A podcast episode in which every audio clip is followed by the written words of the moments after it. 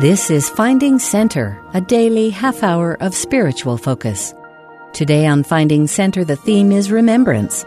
Cecilia M. Peek, an associate professor of classics and ancient history at BYU when this devotional address was given, will give her remarks entitled, Yea, they may forget, yet I will not forget thee.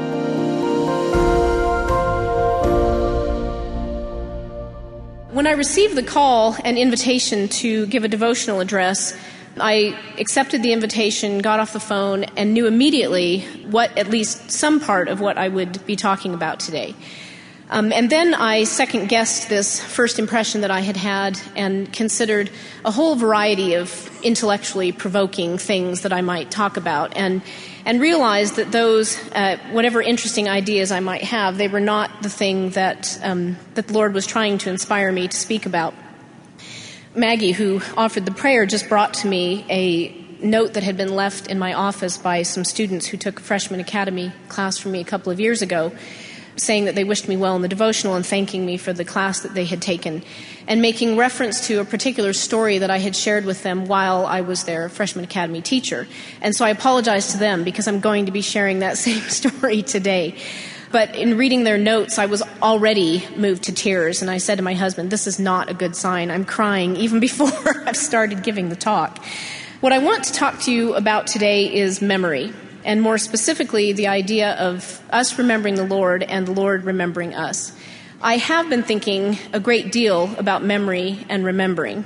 Um, in part, I suppose this is due to the gradual deterioration of my own memory as I get older. Um, I sometimes find myself walking from one end of my house to the other, a very short walk, I might add, and finding that I cannot recall why I came to the new location, although I can recall that I had some very specific purpose in mind when I started out. You students, I have no doubt, think about memory every time you have the prospect of an examination looming over you, hoping and praying that you will be able to remember everything you have studied and perhaps, with very good luck and divine intervention, even some things you did not. On a much more serious note, although I recognize that you may not be able to imagine anything more serious than your looming tests, Memory has become especially important to me as I have in recent months witnessed the quite rapid and serious loss of the powers of recall in someone I love very much and who I assumed would always remember me, my mother. A change that began slowly a few years ago has so accelerated in recent months that on a trip to my parents just over a month ago, my own mother, upon first seeing me, did not recognize me. For the first two days of my visit, I needed to remind her repeatedly that I am her daughter. She did eventually recall me more regularly, but all the details of my life that I am married, that I have children, that I live and work in Utah remained completely unfamiliar to her. It was one of the most heartbreaking moments of my life when my mother looked at me and did not know me. In Greek mythology, Mnemosune was the personification of memory. She was the mother of the nine muses. The muses, in turn, were the goddesses who inspired literature and the arts. They were considered the sources of the knowledge that was contained in poetry, myth, and history, and that was, for many centuries, celebrated and disseminated orally. The types of work inspired by the muses were the artistic, the creative. Memory is, therefore, the grandmother, so to speak, of almost all creative endeavors and a critical component in the relationship between the creator and the created. In part, this was so because of the profound orality of the ancient world, where even when anything was preserved in writing, the average person did not have access to copies of that writing. The memorization of long passages of poetry, drama, and oratory was the presumed activity of educated artists and citizens all literature, indeed, arguably all language, knowledge, and skills, were preserved and transmitted orally. For the created work to have any value, it must be remembered. If it is not remembered, it cannot exist. My mother's lack of recognition cut right to the heart of my identity and my security. If she did not know me, who was I? There are many scriptures and ordinances in the Latter day Saint corpus that speak of remembering. The verb remember is used 15 times in the first 14 verses of Helaman chapter 5, six times in verse 6 alone. Verse 9 of that chapter is just one example. Quote, Oh, remember, remember, my sons, the words which King Benjamin spake unto his people. Yea, remember that there is no other way nor means whereby man can be saved only through the atoning blood of Jesus Christ, who shall come. Yea, remember that he cometh to redeem the world. The sacrament prayers that we hear repeated every Sunday commit us to always remember him. The injunctions to remember the Lord our God, to remember the covenants we have entered into, to remember and keep God's commandments are frequent and powerful. But what I want to talk with you about today is not the significance of us remembering the Lord, but the consoling reality of His remembering us. Now, it may seem obvious that Heavenly Father and Jesus Christ are aware of us, but as Isaiah notes, his people sometimes believe otherwise. Zion said, The Lord hath forsaken me, and my Lord hath forgotten me. Whether as a people or as a person, I believe we all have times in life when we feel forsaken and forgotten. But think of what the Lord says in Isaiah immediately after this citation of Zion's perception. But Zion said, The Lord hath forsaken me, and my Lord hath forgotten me. But the Lord says in response to this Can a woman forget her sucking child, that she should not have compassion on the son of her womb? Yea, they may forget, yet will I not forget thee. Behold, I have graven thee upon the palms of my hands. Thy walls are continually before me. He has made us his own in the great atoning sacrifice of the garden and on the cross, and He cannot forget us. You are never forgotten or forsaken. Your Father in heaven and your Savior Jesus Christ know and remember you in a very personal and often very direct and directed way. Allow me to share with you an experience I had when I served more years ago than I care to recall as a full time missionary in Germany. Just after my junior year of high school, I prepared to serve a full time mission waited anxiously, as people will, for their mission call. And I had a very strong feeling that I would be called to Germany, and I was. And when I found out what mission I was called to, it was the Germany Frankfurt mission, I was immediately concerned to know whether the city of Cologne was within the boundaries of that mission. And at the time, the city of Cologne was. And I had no particular interest in that city, I just had a feeling about it. Um, I entered the mission field and served four months in Dusseldorf, which was a city quite close to Cologne, and then received a transfer letter from my mission president that I was going to be transferred to the city of Cologne. And I thought, this is it. You know, this is what I've been waiting for. There's something there for me to do. And so, for the next two months, my companion and I worked very diligently in order to find people to teach and things were going relatively well, but I always had this sense that something critical was missing. We also had some very challenging experiences, so challenging that I reached a point, as I think many missionaries do, where you begin to doubt and wonder, you know, why you are doing this. And it's one of the most challenging, but potentially also one of the most rewarding experiences and most transforming experiences of my life. Um, after I had been with my companion for two months, she was transferred away, and I received a new companion who had, in fact, been my companion during the two months that I spent in the missionary training center. Uh, she came to me and she brought with her the news that there was a family in the city she had just been serving in, a mother and a son who lived in the ward that she had been in, and their son and brother, respectively, lived in Cologne. He was not a member of the Church of Jesus Christ of Latter day Saints. And the mother had urged her to go by and visit this son. And it was actually outside of the area where we typically worked. We sort of divided the city into regions with the two sets of elders that served there as well. And it was rather out of our way, but she had a direct connection to this family, and so we decided that we would make this effort to, to go and visit this family. Most of the travel that we did on our missions was on bike. Um, she was recovering from a broken leg, and so she actually had a car for a, a few weeks. And so this made this rather lengthy, out of the way trip more viable. And so several times we, uh, we drove over to their home to try and make contact with them. And every time we failed, we tried it various times a day and we never found them at home. Uh, and so I announced to my companion, I said, you know, we've, we've made a genuine effort, but we're not going to, this is taking us out of our area and away from other work that we need to be doing, and we haven't been able to reach them, and she can call her son and say hello if she needs to. Uh, and so I said this to her one evening as we were preparing to go to bed, and the decision was made. The mail came quite early, and so we actually got the mail the next morning before leaving to set about our business for the day. And among the mail that we received was a note from a sister missionary who had been serving in Cologne some months before I arrived there. And, and she outlined in this letter that she had met a woman on the streetcar who was interested in having a copy of the Book of Mormon. And she had completely forgotten about this, and would we please go by and visit this woman? I don't know the exact population of the city of Cologne, but those of you who've ever been in an older European city know this massive, tangled warren of old streets that they tend to be. And it's certainly a city of over a million people. And she provided the address of the woman that she wanted us to go visit. And it was on a street called Rundstrasse, Rune Street, which is the same street that this family we were to visit lived on, which struck me as quite an extraordinary coincidence.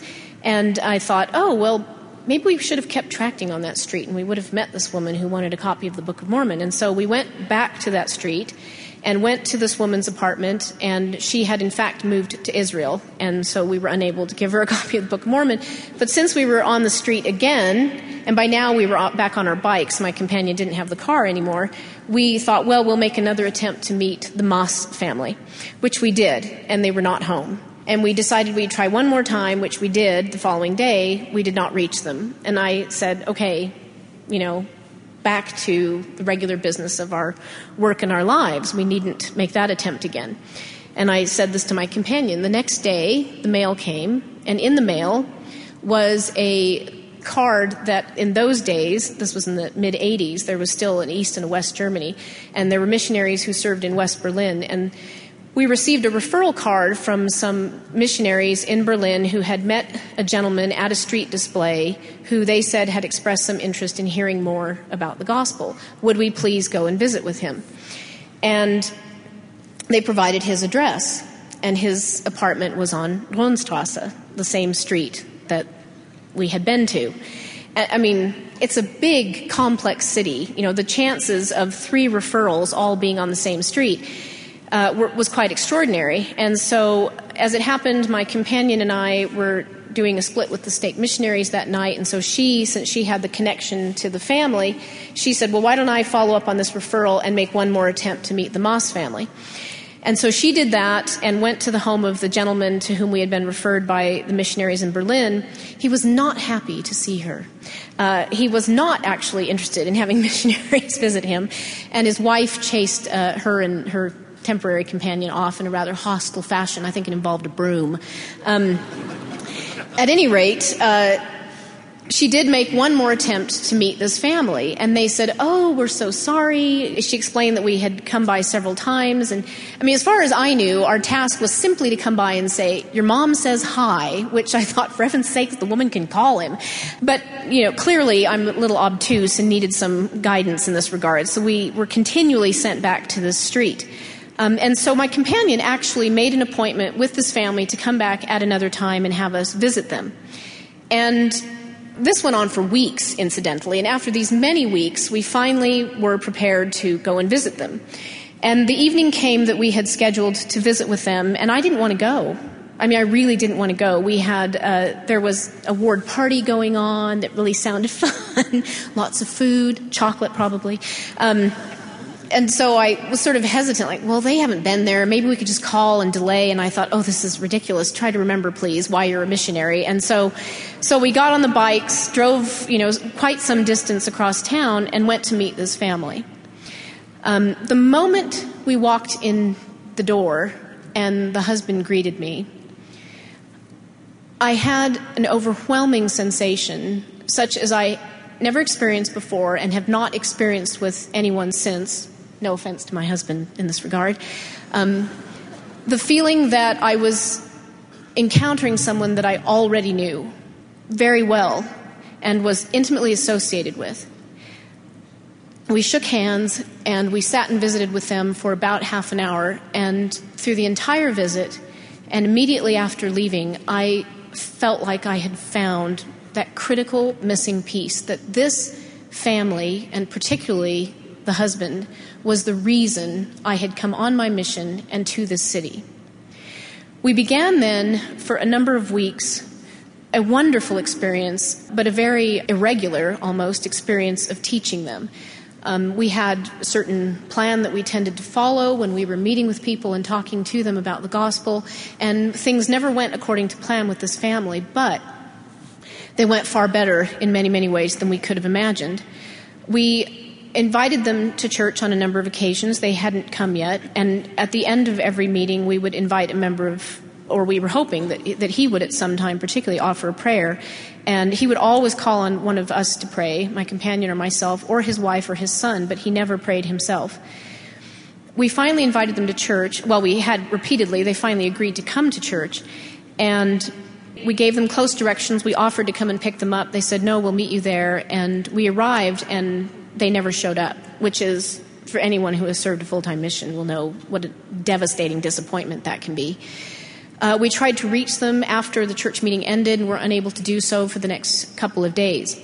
We were in the habit of always kind of having a standing appointment with them on Tuesday evenings, and so Tuesday came around, and as it happened, at the advice of our mission president, we sort of transferred our preparation day so that rather than staying home in the morning and doing laundry and writing letters, uh, we had done missionary work most of the day and were doing our laundry and writing letters in the evening in preparation for leaving the next morning for a conference of all the sister missionaries at the mission home in Frankfurt. So we happened to be home uh, slightly after dinner time in the evening, which was rarely the case, and the phone rang. But I should add that the day after we finally made contact with this family, my companion, who had been the connection to this family, was transferred out of the city, and I got a new companion. And so I had this very new companion who'd only been out in the mission field for a matter of weeks and who didn't speak much German yet. And the phone rang, and it was Klaus Moss, the, the husband of this family. And he wondered why we had not come to their house, and I explained our unusual schedule this week and that we had tried to reach them. And he said, Oh, we thought you were mad at us for not coming to church. And I said, Well, we were very sorry not to see you there, but no, we weren't angry. And there had been a death in his wife's extended family, and they had been out of town, and we spoke briefly about that. And then there was a pause in the conversation, and he said to me, My maiden name was Mahoney. He said, Sister Mahoney. And then in German, this was in German, he said, I know you. And he said, Do you know what I mean? And I said, Yes, I do. He said, The first time you came, after you left, I turned to my wife and said, I know her. How can I know her? She reports that she's never been to Germany before. She's certainly never been here before and I don't actually recognize her, but I have the overwhelming feeling that I know her. And I said, I do understand. I know you too. So we spoke briefly about the premortal existence and my conviction that he and I may very well have known each other there and made some kind of covenant, commitment, agreement together that we would, one of us, share the gospel with the other someday. And then he said, I'm afraid to read the Book of Mormon. And I said, Why? And he said to me, Because every time I take it into my hand, it burns like a fire. And he said, Can we have a prayer? And I said, Yes, expecting that he would ask me to offer the prayer. And then my companion thought I was a bit strange, standing there with my eyes closed, holding the phone. But he said, I would like to pray. And he said, This is the first time I've prayed. And so he offered a prayer on the phone, asking for the courage to do what was right, whatever that may be. The next morning, my companion and I left for the sisters' conference, the meeting of the sister missionaries. And one of the activities that the sister missionaries participated in on that day was to attend two separate kind of workshops, mini lessons and you could choose there was one that you could choose between a number of things, but every sister missionary was asked to attend in either the first or the second hour of these lessons a presentation that was being given by the wife of Elder Derek Cuthbert, who was in the area presidency at the time. And Sister Cuthbert was giving a presentation on teaching by the Spirit. For the first hour, we attended another workshop, and then in the second hour, my companion and I attended Sister Cuthbert's presentation on teaching by the Spirit. Sister Cuthbert began her talk, introduced her subject, and then stopped. And she said, I would not be a very good advocate of teaching by the Spirit if I did not now heed the promptings of that Spirit and do what it's telling me to do. So instead of what I have prepared, she said, I want to instead tell you the story of my family's conversion to the gospel. And then she began to share with us the story of her family's conversion in England. And specifically, she told about one particular missionary and their experience with him and his teaching them. I cannot remember anymore virtually any of the details of what Sister Cuthbert said, but one of the things she did say was, she said, This will not be true for all of you, but for some of you it is the case that you were called to this mission at this time to teach some particular person or family that you had a covenant with this person or this family, and you must find the person you were called to teach. I felt as if she were speaking directly to me. And then she said this She said, Elder Cuthbert had a hard time accepting the Book of Mormon. And then she looked directly at me and she said, I did not even need to read it to know that it was true, because every time I took it into my hand, it burned like a fire. Sister Cuthbert cannot have known that what she said was a direct translation of what Klaus had said on the phone the previous evening. She concluded her presentation, and I approached her to thank her. And she knew that for whatever other reason she may have been giving the presentation she was giving, that it was in part for me. And we just said nothing. We just gripped each other's hands and cried. The next day, we returned to Cologne, met several more times with the Moss family, and invited them to be baptized. They agreed. At their baptism, Klaus spoke himself and one of the things he shared was his fear of reading the Book of Mormon and of making a commitment. And he said that he prayed about this fear, and the answer that he received was a powerful reminder of the Savior's atoning sacrifice and the recognition that if he could, in spite of all, give that for us, that surely he could overcome his fears to follow him. The experience that I had as a missionary taught me many things. It confirmed in my mind the rightness of the work that we were doing, the truthfulness of the gospel.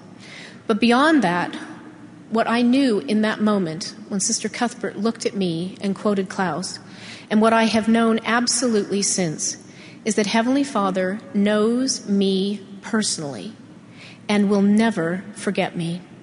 He knows you too. The Creator actively remembers His creation. Closely linked to His remembrance of us is the loving attention associated with it. He not only remembers, He cares deeply about where you are, what you are doing, who you are becoming, what you are feeling. He is interested and involved in your life. As Isaiah reminds us, in a comparison as moving and dramatic as that of the mother who may forget her child while the Lord can never forget his own, the Lord says, quote, For the mountains shall depart and the hills be removed, but my kindness shall not depart from thee, neither shall the covenant of my peace be removed, saith the Lord that hath mercy on thee. Extending this mercy, doing all he can to assure our safe return to the Father who knows us and whom we will know when we see him again is his most important work. I testify to you that you are his most important work that He knows you by name individually and that He will never forget you. And I say this in the name of Jesus Christ. Amen. You've been listening to Finding Center. Join us every weekday for a half hour of inspiration and spiritual focus. Today's theme was Remembrance. Cecilia M. Peek gave her talk entitled, Yea, They May Forget, Yet I Will Not Forget Thee. Speeches on Finding Center are often edited for broadcast. Find links to the full talks and access the rest of our Finding Center episodes on the free BYU Radio app, available wherever you get your apps. Finding Center is a production of BYU Broadcasting.